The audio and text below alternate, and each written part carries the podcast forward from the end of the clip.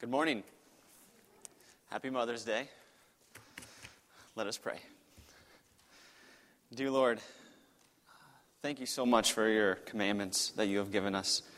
Uh, I pray that you would please uh, give me clarity today that uh, to share what you have uh, given me over this uh, while preparing for this sermon, Lord. And I ask that uh, that you would open our ears to hear and our hearts to listen. In your name we pray. Amen. So last week, Seth gave us an excellent introduction to the Ten Commandments. He said that there are four reasons why the Lord gave the law. First, the law reveals God's holiness. God is set apart and deserves our worship. Second, the law defines your sin. We didn't know what sin was before the law told us what it was. Third, the law reveals God's certain judgment. We can't keep the law on our own no matter how hard we try. Fourth, the law points ahead to Jesus. Our salvation only comes through Jesus. Jesus is the only one who has ever been able to keep the law. And through his death, he has applied his perfect life to us so that we may be saved through him. Today, I have the privilege to speak to you about the first commandment. Exodus 20, verse 3 says, You shall have no other gods before me. We all know this one. If we were asked to name the Ten Commandments, I would say that almost all of us would be able to name this one, even if we couldn't name all ten. So, what are other gods? They're anything you long for or desire above everything else. They're what you think about the most. They are where you go to seek comfort. Gods can be an object, they can be your house, your yard, your car, your phone. They can be something you're enslaved to sports, alcohol, entertainment, food. They can be a person, your spouse, your children, yourself. They can be a goal, financial freedom or financial security, or control of your own world.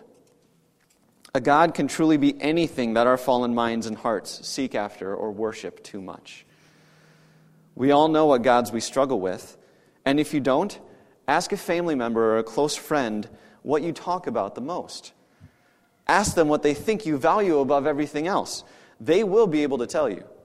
We all struggle with our own gods, but the Holy Spirit is there to help you fight. This brings us to today's main point. If we live out the first commandment, then everything else falls into place. If we live out the first commandment, then everything else falls into place. We all know when we are living out the first commandment. We're focused on God. We're talking to Him continually. He is on our mind, and we go to Him first when we need help or we seek comfort. We know that we will be there able to face whatever comes our way when God is on our side. When our mind is focused on God, we have good days, even when they are bad days. When I was struggling with my heart issues a couple months ago, I learned that I wasn't trusting my health to the Lord. I was putting my hope in medicine to fix me.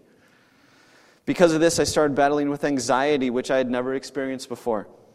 I realized that I could keel over and die at any time.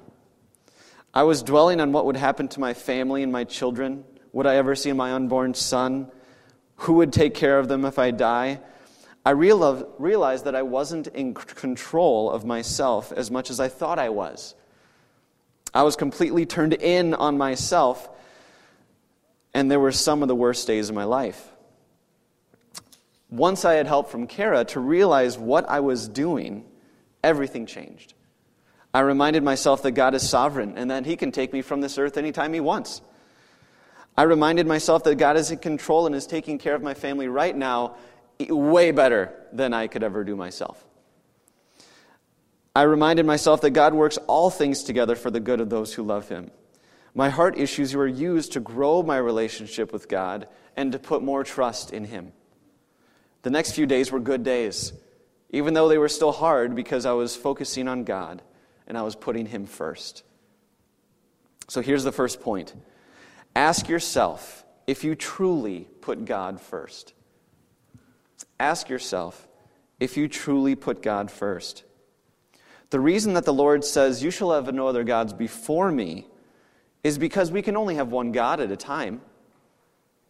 If something isn't first, then it isn't a God. As humans, we can only worship one thing at a time. Therefore, if God is first, then we are living rightly. So we must ask ourselves if we're putting God first. I know that all of us know the right order to say when someone says, So, what's the most important thing in your life? Or what is the order of the most important things in your life? You say God's first, then family, and then work or sports or something else. But is that truly the order that we are living? If we ask people who are closest to us, would they put those in the same order when they talk about us? Here's an analogy. Imagine someone says that football is their favorite sport to watch on TV. No matter what other sport is on, they will always, always watch football. It doesn't matter what teams are playing, football is the best. Now, you're invited over to their house on Sunday, and the TV is on, and they happen to be watching golf and you know that the Vikings game is on, and so you say, remind them, Did you know that the Vikings game is on? And they say, Well, yeah, but I'd rather watch golf.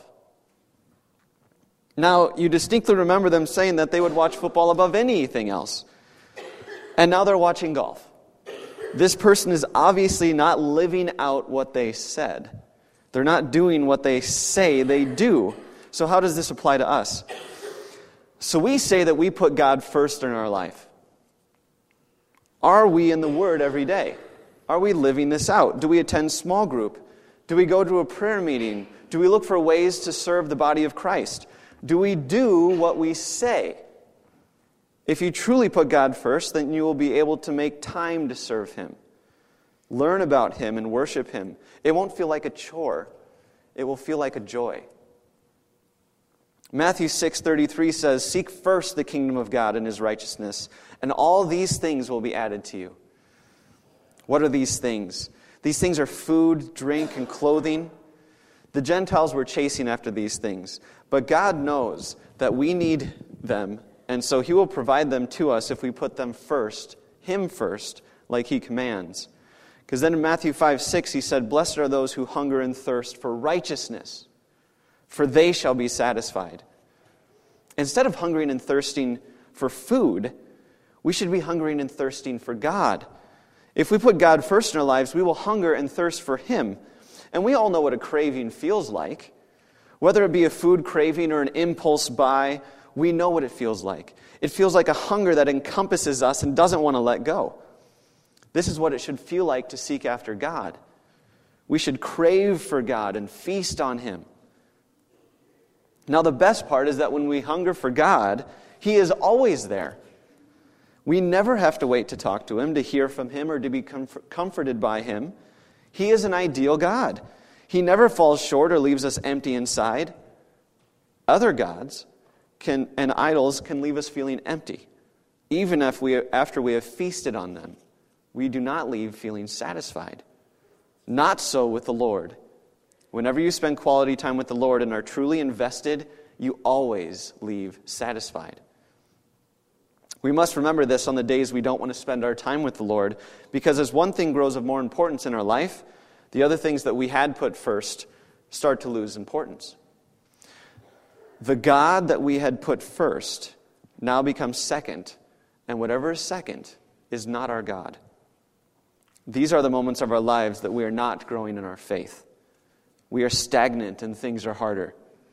Once we put God back on top in our life, we start growing again, and nothing can shake us. So here's the second point use the Bible to learn from others' successes and failures. Use the Bible to learn from others' successes and failures. For this point, we're going to go through four different Bible stories. These stories show us people who are putting God first and those that aren't. It tells us what they do and what consequences or rewards the Lord gives them for their actions. You can turn to these if you'd like. Um, the first is 2 Kings 1, verses 2 through 17a. I'm only going to read verses 2 through 4 and 17, but I encourage you to read the rest on your own, um, and the study group questions uh, will, will lead you there this week. So, verse 2 through 4 in 2 Kings 1. Now Ahaziah fell through the lattice in his upper chamber in Samaria and lay sick. So he sent messengers telling them, Go, inquire of Beelzebub, the god of Ekron, whether I shall recover from this sickness. But the angel of the Lord said to Elijah the Tishbite, Arise, Go up to meet the messengers of the king of Samaria, and say to them, Is it because there is no God in Israel that you're going to inquire with Beelzebub, the god of Ekron? Now therefore, thus says the Lord, You shall not come down from the bed to which you have gone up, but you shall surely die. So Elijah went. In verse 17, so Ahaziah died according to the word of the Lord that Elijah had spoken. So Ahaziah is the king of Israel. He was only king for two years, but he always served Baal instead of the Lord. And this is strange. He chose to serve the God of another land other than the God of his land. The Lord is often introduced as the Lord, the God of Israel. And in verse 2, Ahaziah says, Inquire of Beelzebub, the God of Ekron. He has decided to go after another God of a different land than the God of Israel. Because he worshiped another God, it says in 1 Kings 22 53 that he provoked God to anger. He placed his hope of getting better in the wrong place, just like I had done with my heart. Our God is a jealous God, so he is not going to let Ahaziah get better and committed him to death. Instead of our hope being placed in other gods or for us, things of this world, we need to place our hope in Jesus Christ. He is our Savior and our healer, and He died on the cross so that we may be rescued from the gods of this world. So Ahaziah never served the Lord and did not have a thought of Him in his mind. He like, is like unbelievers today who are not Christians and serve other gods or mainly themselves. These people don't even acknowledge God because He isn't even on their radar. Showing these people who God is is so important because they have no idea what they are even missing.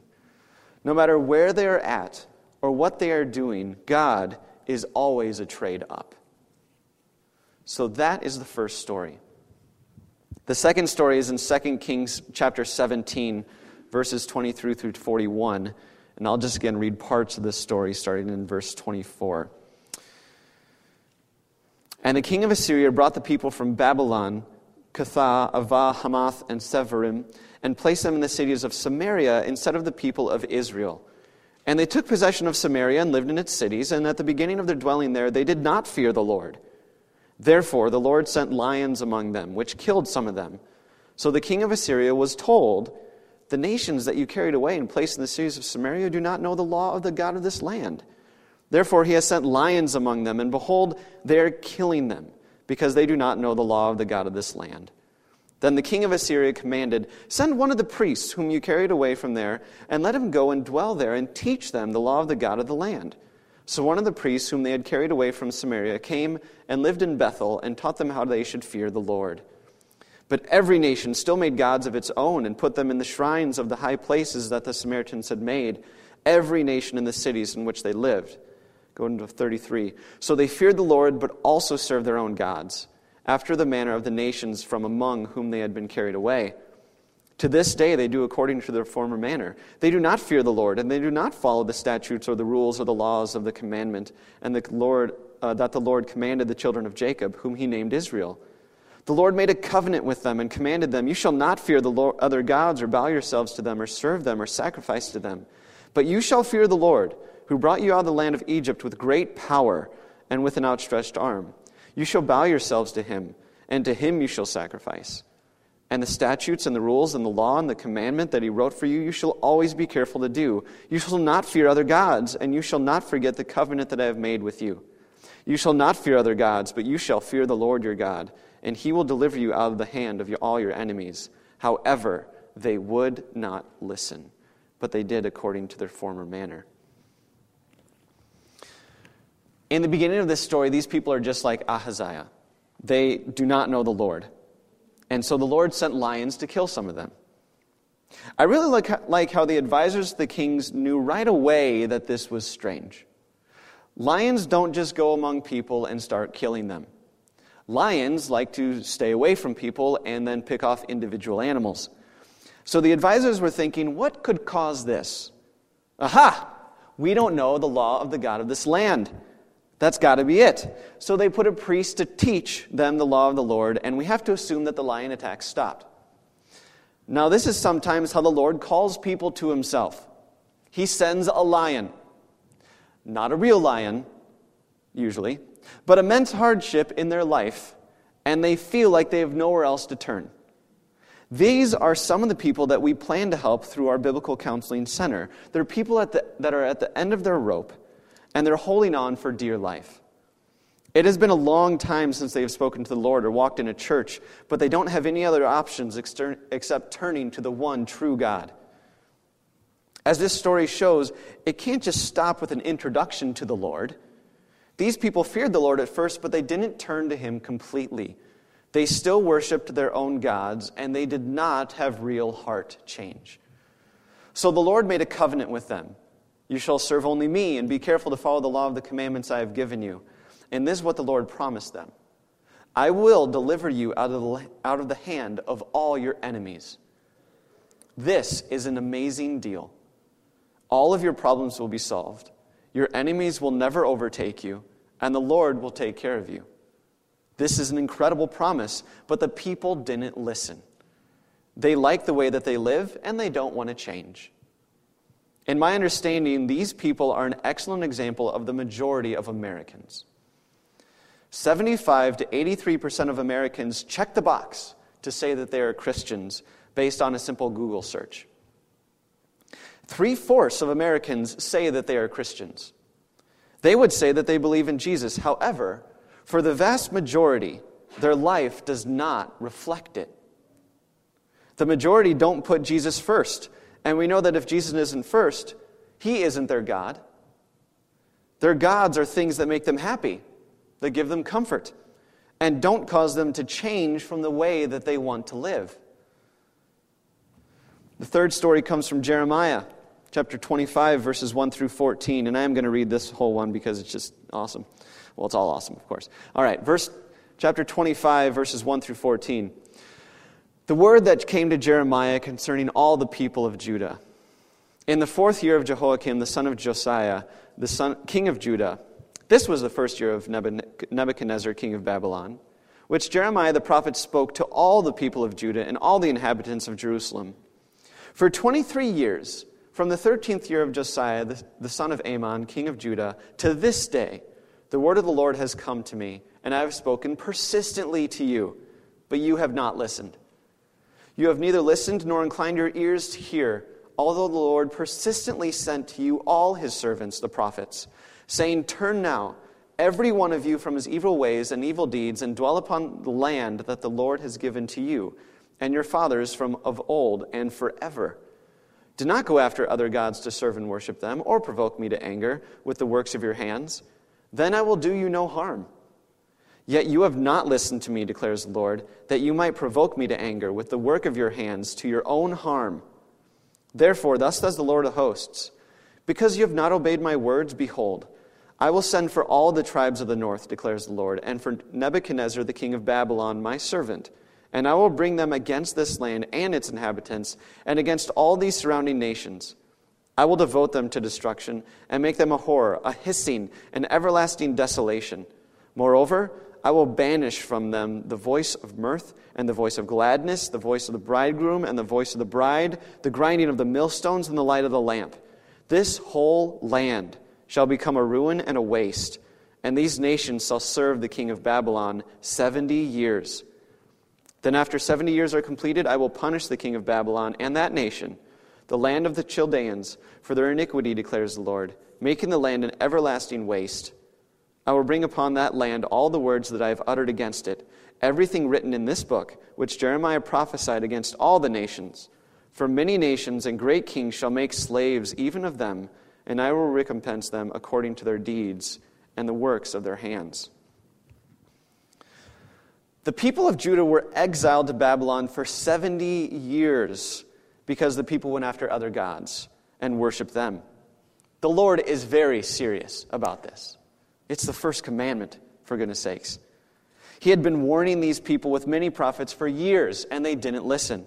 The Lord then punished them. And this is one thing that we know of the Lord he follows through with what he says he will do. He has kept every promise that he has ever said. The Lord already kept his biggest promise by sending Jesus to die for our sins. So we know he will keep the rest of his promises if he didn't leave back his own son to die for us. Jesus will come again, and those who say there is no hell are kidding themselves. The Bible is clear that at the judgment seat, the Lord will separate out those who know him and those who don't. Those who don't know him will be thrown into the lake of fire. And there are many, many today who are not listening, just like the people of Judah. Like Judah, they have heard the gospel. They have heard what Jesus has done for them. Not like Judah, but you know. But they don't want to listen. They don't want to change. Still, we are called to share Christ. Even if we have to share with the same, share with the same people over and over again, we are not to stop. The Lord is the one who opens the ears to hear and hearts to listen. We need to do our part, like the prophets of old, and share the good news of Christ. Now, on to the fourth story, which Greg read for us earlier. This story was about the Rechabites. The Rechabites are not from a tribe of Israel. They actually trace back to the father in law of Moses. They had dwelt with the Jews since the Exodus, but they themselves were not Jews. 300 years before Jeremiah had actually gone to see them, Jonadab, the son of Rechab, had told them that they should not drink wine, should not build a house, shall not sow seed, shall not plant or have a vineyard, and that should, they shall live in tents and sojourn. So for 300 years, the Rechabites had obeyed the command of their father their earthly father. In contrast, the people of Judah had not listened to their heavenly father, even though he had spoken to them persistently through the prophets. Because the Rechabites had followed their earthly father's command, the Lord promises that they shall never lack a man to stand before the Lord. The key quality that the Lord is showing us here is obedience. The Rechabites knew what obedience was. We need to be like the Rechabites. The Rechabites went to all these extremes to stand apart from the world because of something that their earthly father had commanded them to do. How much more should we strive to live apart from this world because of what the Lord tells us to do? If we are truly putting God first in our lives, we will obey Him and we will look different than the world. The last point apply yourself to learn who God is. Again, apply yourself to learn who God is. 1 Corinthians 8, 4 through 6 says, Therefore, as for the eating of food offered to idols, we know that an idol has no real existence, and that there is no God but one. For although there may be so called gods in heaven or on earth, as indeed there are many gods and many idols, yet for us there is one God, the Father, from whom are all things, and for whom we exist and one Lord Jesus Christ, through whom are all things and through whom we exist. First of all, God has given us everything. He has created us, He has given us our spiritual gifts, He has given us our possessions and every one we have in our life, as well as our abilities. Everything is from Him, and we exist for Him. We exist to exalt Him and to give Him glory. We exist to work for Him, evangelize His name, build up the body, shepherd and guard the sheep, help those who are seeking, and the list goes on and on. All of this because there is one God, the Father, the Son, and the Holy Spirit. We need to learn who God is. And the reason is because there are many gods, gods, lowercase g, on the surface. And they look like our God and even use the same name as our God, but they're not our God. Think about the Mormons and the Jehovah's Witness.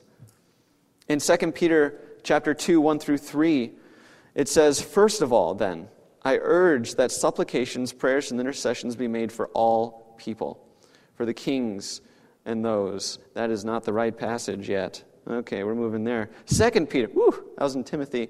Second Peter 2, 1 through the, here we go. But false prophets who arose among the people, just as there will be false teachers among you, who will secretly bring in destructive heresies, even denying the master who brought them, bringing upon themselves swift destruction, and many who follow their sensualities, and because of them the way of the truth will be blasphemed. And in their greed they will exploit you with false words. Their condemnation from long ago is not idle, and their destruction is not asleep. We need to know who God is so we don't get swept away by false teachers. It is so dangerous. They look good on the outside and their words sound right and pure. But when you dig into what they truly believe, you will find out that they are wolves in sheep's clothing. They will lead you astray if you don't know your Bible. Learn who God is and isn't, and when you hear something that sounds good but makes you a little uneasy, look into it. Don't just accept it. I have many students that just accept teacher, what teachers say is true, even though a lot of teaching or some of teaching is opinion. I have other students that ask questions when there is something that I say that doesn't jive with what they think that they know. And this is good. Asking questions is how you learn. Just think of a child. What are they doing all the time? They're asking why all the time. All the time. And they're doing it so they can make connections and learn. When I am reading the Bible, I only read a small passage at a time. I can't do these big chunks and chapters at a time. I have to do small passages. And I really dig into it. I always make sure and try to come up with a question about the passage because a question really helps me wrap my mind around it. For example, with this passage for today, you shall have no other gods before me. I ask the question why didn't God stop after the word gods? Why didn't he just say, You shall have no other gods? Why did he say before me? And that led me to the realization that if something isn't first in our lives, then it isn't our God. Ask questions of the Bible. It will lead you to understand more of the character of God. I read a tweet from John Piper a while back, and he said, The inner life of faith is not independent from the doctrinal statement of faith. When doctrine goes bad, so do hearts. I'm going to read that again. The inner life of faith is not independent from the doctrinal statement of faith. When doctrine goes bad, so do hearts. Nothing will make our doctrine go bad faster than not letting God talk to us through His Word. It doesn't take much for our doctrine to go bad. There are many examples of people whose doctrine looks good and strong, but only a few years later they have gone off the deep end and are now Universalists or Scientologists or have left the faith completely. When Dave approached me to shepherd me, I knew that I wanted to shore up my doctrine. So we started going through Wayne Grudem's systematic theology. I heard most of it before, but I wanted to solidify and really think about what I believe about God the Father and God the Son and God the Holy Spirit, among many other areas of faith and theology. Surprisingly, it has brought me here to preach to you today, which is something that I never thought would happen. So, the last passage today that I want to bring you to is 1 Timothy 2 5 and 6. For there is one God, and there is one mediator between God and men, the man Christ Jesus, who gave himself as a ransom for all, which is the testimony given at the proper time. Jesus is God. Our mediator to God is God. We can speak directly to him. They couldn't do that in the Old Testament, but we can because Jesus died for our sins and ripped the curtain in half so that we may speak to the Lord. And if you have not placed your trust in the one true God, I'm calling you today to lay your burdens on Him. Christ died to save our souls because we can't save ourselves. He, we need a mediator to bear our punishment that we deserve, and Jesus has done that once and for all. Now, you may have heard it said, preach the gospel, if necessary, use words. This sounds good and nice. We can use our actions to show Christ to others, and we don't have to awkwardly open our mouths. However, R.C. Sproul says preach the gospel. If necessary, rebuke anyone who says, if necessary, use words. Why? Because the Bible calls us to speak. And how could we not speak when Jesus has saved us from an eternity in hell?